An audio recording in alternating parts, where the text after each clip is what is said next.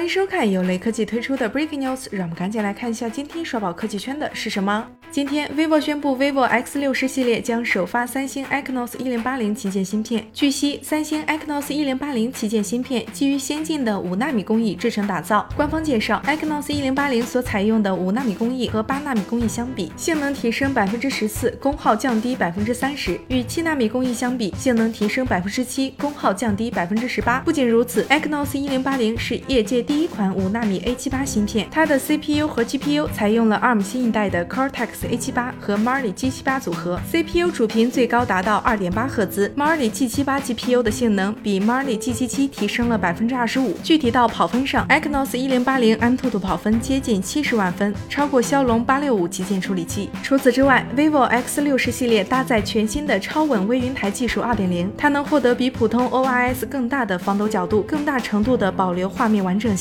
从而为夜拍提供强大的后期保障。值得注意的是，vivo X 六十系列将搭载 vivo 与蔡司联合研发的光学镜头，成像表现值得期待。关于三星 Exynos 一零八零，参数规格和理论性能绝对是很强的，这点毋庸置疑。只是实际性能究竟怎么样，还有待考验。除去芯片不说，vivo X 六十的另外一大卖点就是相机、微云台技术和蔡司镜头，都是可以大力宣传的产品亮点。总的来说，vivo X 六十系列还是非常值得期待的。